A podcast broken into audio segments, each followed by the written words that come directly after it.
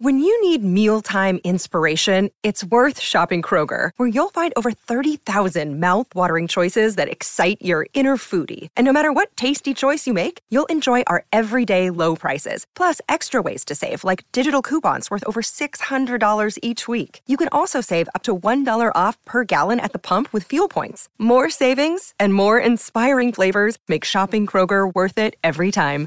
Kroger, fresh for everyone. Fuel restrictions apply. Pardon the interruption, but I'm Mike Wilbon. It's International Bath Day, Tony. Do you like getting into your bathtub?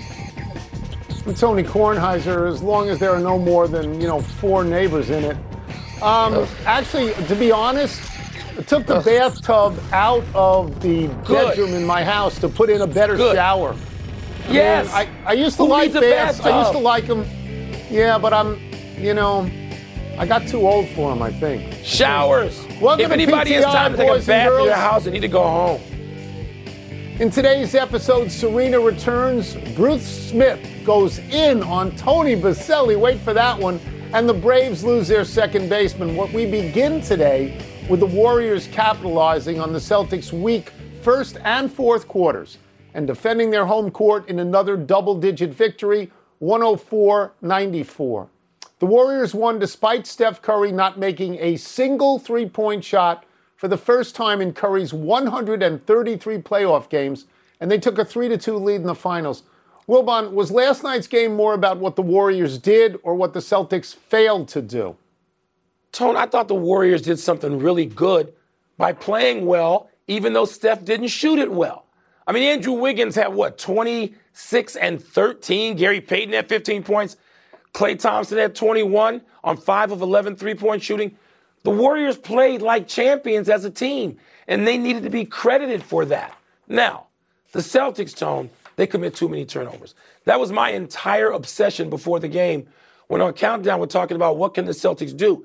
If they commit a bunch of turnovers, they're not going to do anything. Nine turnovers in the first half, leading to 13 Warriors points. That was plus 11 on just points off turnover. The Celtics do this, Tone. They can't. And they're over when they commit like 15 turnovers or more. I mean, over in these playoffs. So, Tone, it's a combination of both. If the Celtics protect the ball, maybe they can overcome that great ensemble effort by the champs three times. But if they don't protect it, the Warriors going to win this series.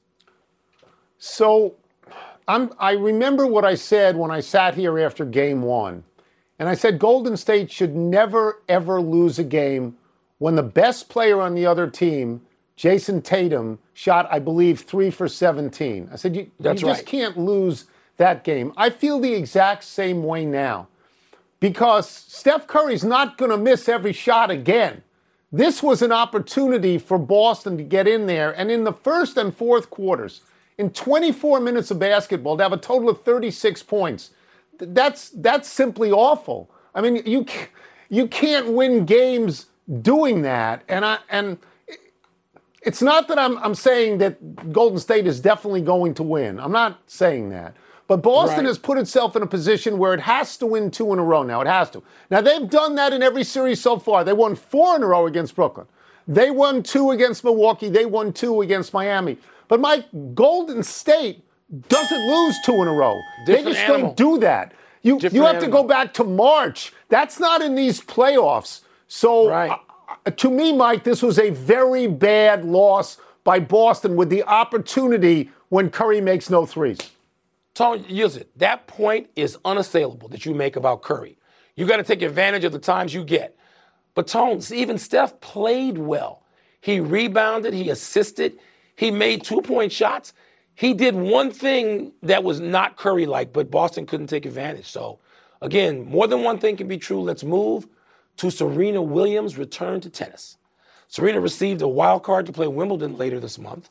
It's a tournament she's won seven times, but she hasn't played competitively since withdrawing from last year's Wimbledon with that ankle injury. Tone, what does it tell you that Serena has now decided to play? It tells me she's chasing Margaret Court. And it tells me she's decided and she understands that her best surface to catch Margaret Court is grass. Okay, that the points on she's a power player, Grass is made for power tennis. It's not like clay in Paris where the points last forever. You're 40 years old. You want to get in and get out of the points as quickly as possible. Look, I I don't think she can win this tournament because she hasn't played in so long. And, and I think we understand that. And there are a lot of good young women coming up. But it's also true yes, that Ash Barty is out of the game and that the Russian players and the Belarusian players are banned from Wimbledon this year. I, ju- I just think Serena is saying, give me one more shot at Wimbledon. Give me that shot. You know, Tone, that wasn't my first thought. And I'm not going to disagree with you about that, given – how great she has been over the course of 20 years plus. But Tony, I just think she wants to play. I mean, I had an interesting and long conversation with Annika Sorenstam in Florida a couple of months ago. And Annika Sorenstam is coming back to play limited number of tournaments. And it was just great. And by the way, those two are analogous, okay? Annika Sorenstam may be the GOAT, probably is the GOAT in women's golf, and Serena, for my money, is the GOAT in women's tennis. And Annika talked about just wanting to play, wanting her children to see what mom once did at a pretty damn high level, about pulling yeah. young women into the sport. And Tony, I sat there listening to Annika Sorenstam just saying amen, and at the end of it, applauding. Because now I'm rooting harder than I ever have for Annika Sorenstam. And the reasons, Tony, are much more innocent than Annika saying, I believe I can win the US Open. Tony, I'm sure she does. But I think Serena may have some of that too. This is what I do. 40 years old is not 70. I want to do it some more. Well, it's possible. It's possible that Serena wants that the farewell tour in her mind is Wimbledon. I mean, I would think she'd play the U.S. Open, but I don't even know that. She hasn't played in so long. The problem becomes, I think, to a degree, the seeding. She's a wild card. She probably goes in unseeded. She hasn't played Tough, in a year. Her ranking, this number is unbelievable. 1,223rd in the country, in the world, because she's never played. But, yeah, but I think that the people at Wimbledon understand if Serena Williams is going to commit to play, she's at least top 10. So I, I hope yes, I hope that they change their method and give her some sort of a seed. I hope I so, know. but I'm not sure. I don't know. I'm not sure. I'm not sure. We move now to an oddly satisfying story about Football Hall of Fame beef. The great Bruce Smith has gone after the great Tony Boselli for allowing others to campaign to get Boselli into the Hall of Fame based on what Smith says is one good playoff game against him in 1996. Smith is livid about what he calls, quote, underhanded tactics, unquote. Smith thinks it's not right to go after another Hall of Famer like this. And Smith wrote a lengthy piece on Instagram and basically named 300 linemen better than Boselli. It's totally personal. Wilbon, are you persuaded by the case that Bruce Smith makes? I'm not persuaded by anything because I don't need to be persuaded. I'm no longer a voter. But Tony, I was a voter for 10 years for Pro Football Hall of Fame. And the, one of the reasons, one of the things that drove me out was the lobbying. Tony, intense campaigning for each of these candidates from people close to them and former teammates and former coaches. And it just it drove me nuts. And I'm sure I'm not the only one. And I understand the desire, like talk about legacy, the most overused word associated with sports these days. What's more important to somebody's legacy than whether they're elected to the Hall of Fame? Now, here's my bias. I am friends with Bruce Smith and have been so for years. So when I heard this, part of me smiled. It was like, okay, it's thoughtful, he campaigns. I mean, Bruce Smith is persuasive. Do I need to pick one side or the other in this? No, I don't. Boselli was great. Bruce Smith has said Boselli's great. If I was standing in front of a locker doing a piece right now about Tony Boselli, one of the guys I would go to is Bruce Smith, who has said multiple times convincingly, Boselli's great. Am I persuaded to do what? I don't know. I, I, I, I I enjoy this on some weird level, but I'm not persuaded to do anything. Yeah. So I love the story because I actually do think it's completely beneath Bruce Smith, who's one of the greatest of all time. I don't know why of he's doing time. this. I mean, all he, I he concedes that Boselli outplayed him in this particular game, and then he just goes nuts on Boselli. And you know, he says at one point, he says he called him a formidable opponent during his brief career. I mean, what a shot during his well, brief career. Years. It was I understand, but you, but you take you take pains to say it's it is a brief career. Um, Yeah. What hurts what hurts Smith's position is this quote from 2020, Mike. Tony is a stud. I think I played against him three times. He gave me all I could handle. When he was healthy, there was none better. I am pulling for Tony. It's two years ago, and now he's attacking him Yeah. for not protecting the blind side of his quarterback. Here's what I hope happens, because they're both worthy of the Hall of Fame. I hope they get in a room together at Canton and somebody goes, Hold my gold coat. Hold my gold coat. I'm going after No, this guy. That would make me laugh. They're not going to Would make me laugh. not. Love Bruce Smith. Bruce Smith's an all timer. Let's take a break. He is. Coming up, why are the Celtics so inconsistent? We're going to ask Tim Legler. We'll also ask him what makes shooter shots, even great shooter shots, go awry. Tony, I Mike, may have stood in front of Mike. Bruce Smith's locker in Buffalo and Washington more than any other player in all the time I Well, covered the NFL. Bruce Smith. This must be driving him crazy. He wrote this. He sat down and wrote this. He didn't just say it. He sat Pardon down. the interruption is presented by Corona Extra. Find the fine life. Live La Vida Más Fina.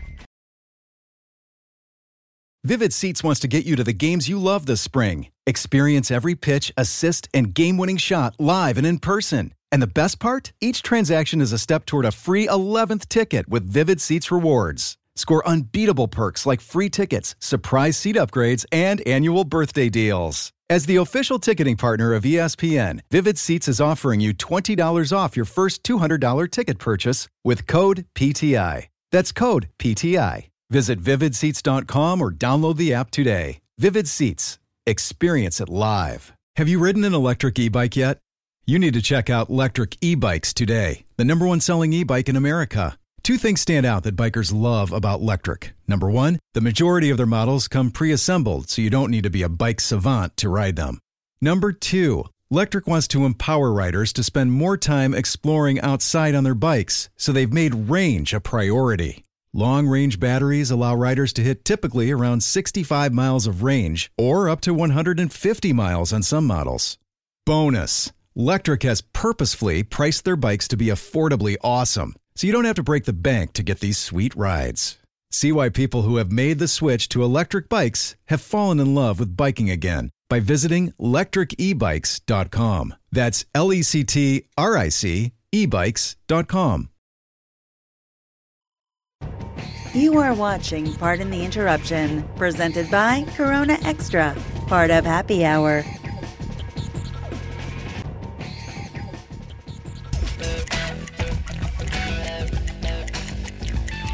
Let's get back into the NBA Finals with our great friend Tim Legler, who we have known forever. And let's start with this, Tim.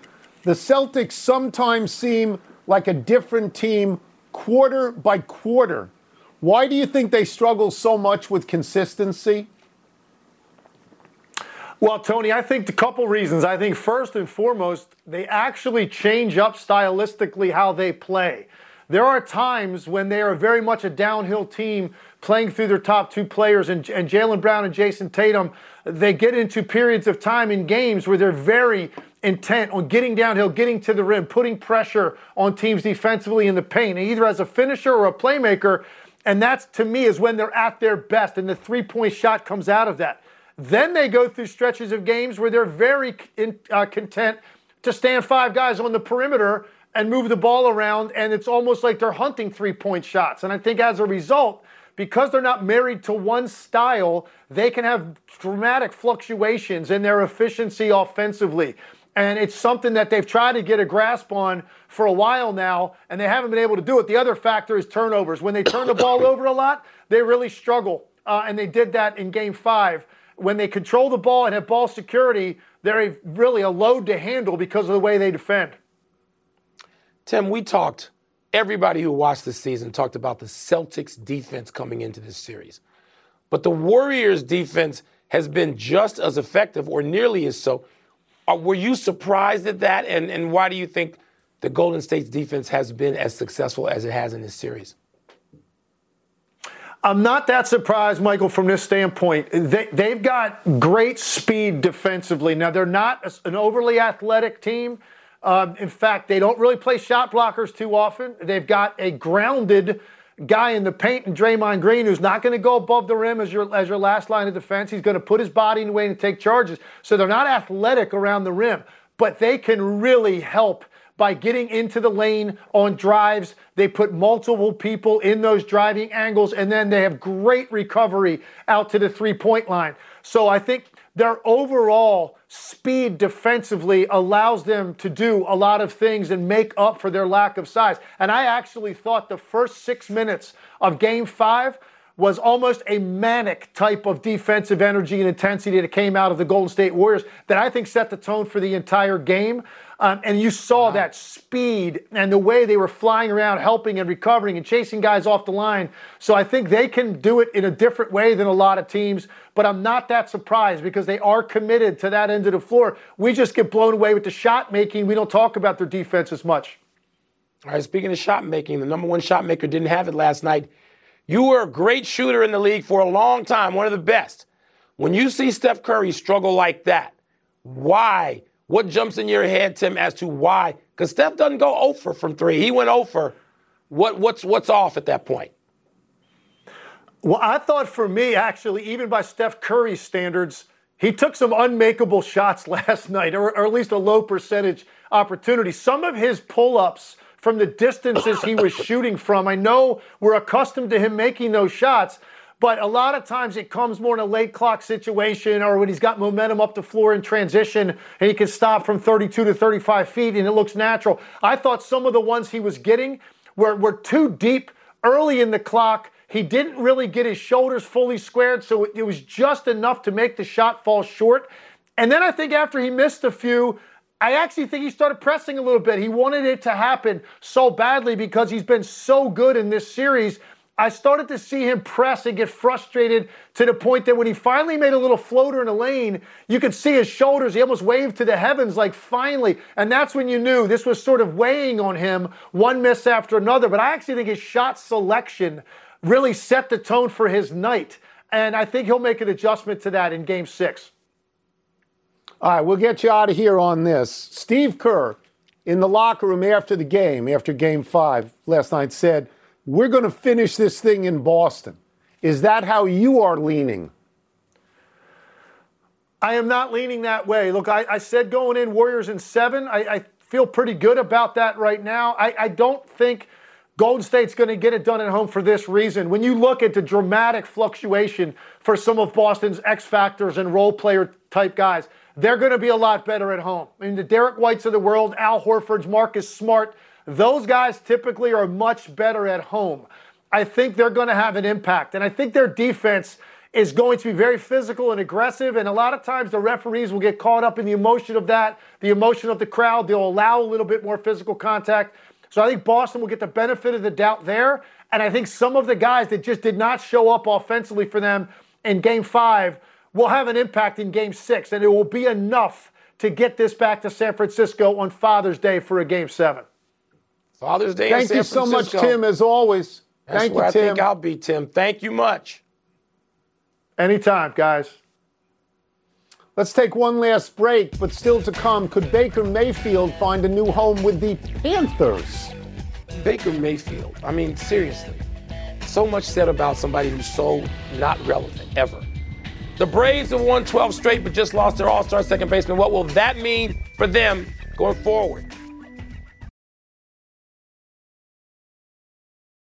PTI fans, listen up. Have you heard you can listen to episodes of this very show ad free on Amazon Music, included with your Prime membership? That's right, all your favorite PTI episodes can be heard on Amazon Music ad free. But that's not all. You can listen to other top podcasts like The Low Post and First Take ad free as well. They also have your favorite shows like The Daily, Part of My Take, and Up First, all without ads. You know what this means? Uninterrupted listening, so no more cliffhangers. Amazon Music offers the most ad free top podcasts, so we know they definitely have something for you. And it's already included in your Prime membership. To start listening, download the Amazon Music app for free or go to amazon.com slash PTI. That's amazon.com slash PTI to catch up on the latest episodes without the ads.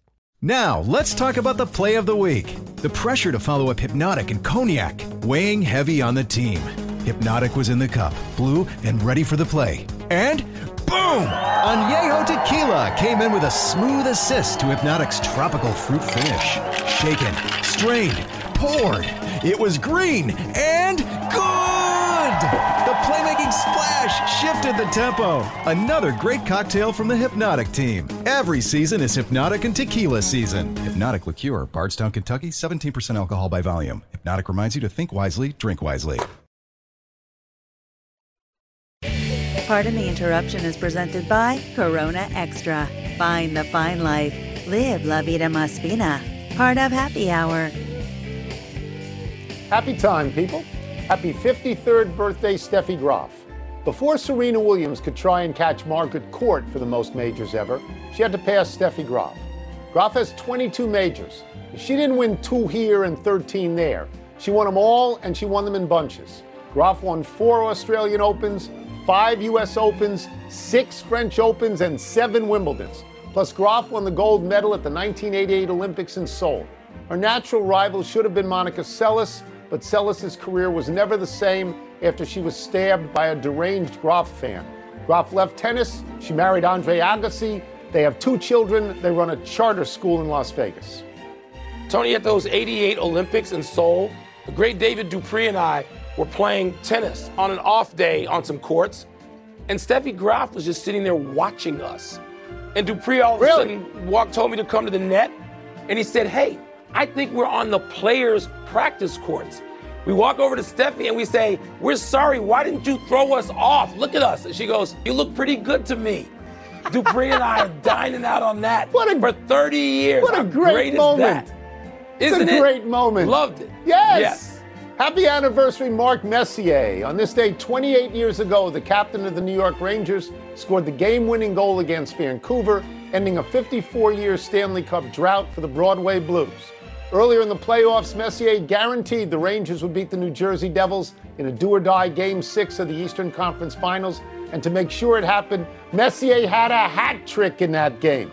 Messier has six Stanley Cups. Nobody in recent memory has more. And on a personal note, Messier was a guest on this program one week ago. Both our producer Matt Keller and I admit to being starstruck by him. How about you, Wilbon?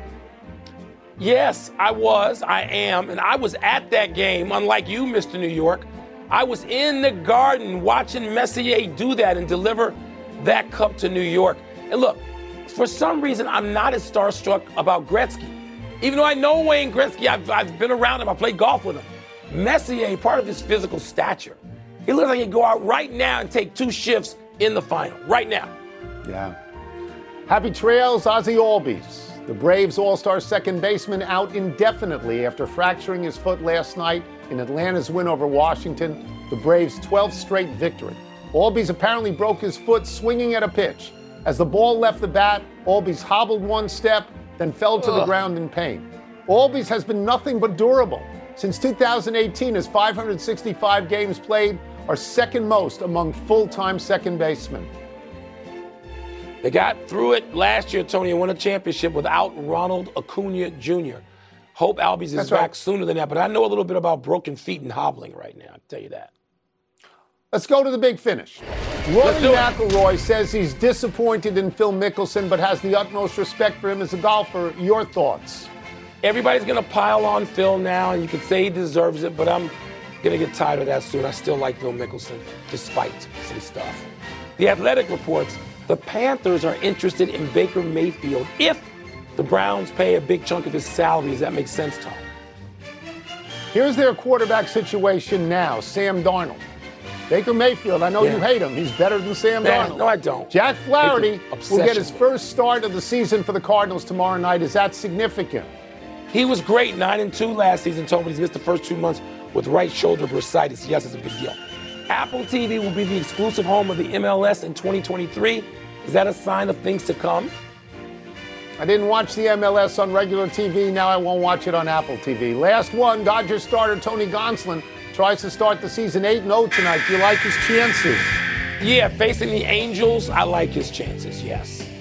We're out of time. We'll try and do better the next time. And I'm Tony Kornheiser. I'm Mike Wilbon. Same time tomorrow, knuckleheads. You can get the PTI podcast on the ESPN app or Apple Podcasts. And now, here's Sports Center. So I'm waving these flags, and Tracy put the flags behind me, and I'm wearing red, white, and blue because it's Flag Day. June, June 14th, is 14th. Flag Day, Mike. PTI. That's right.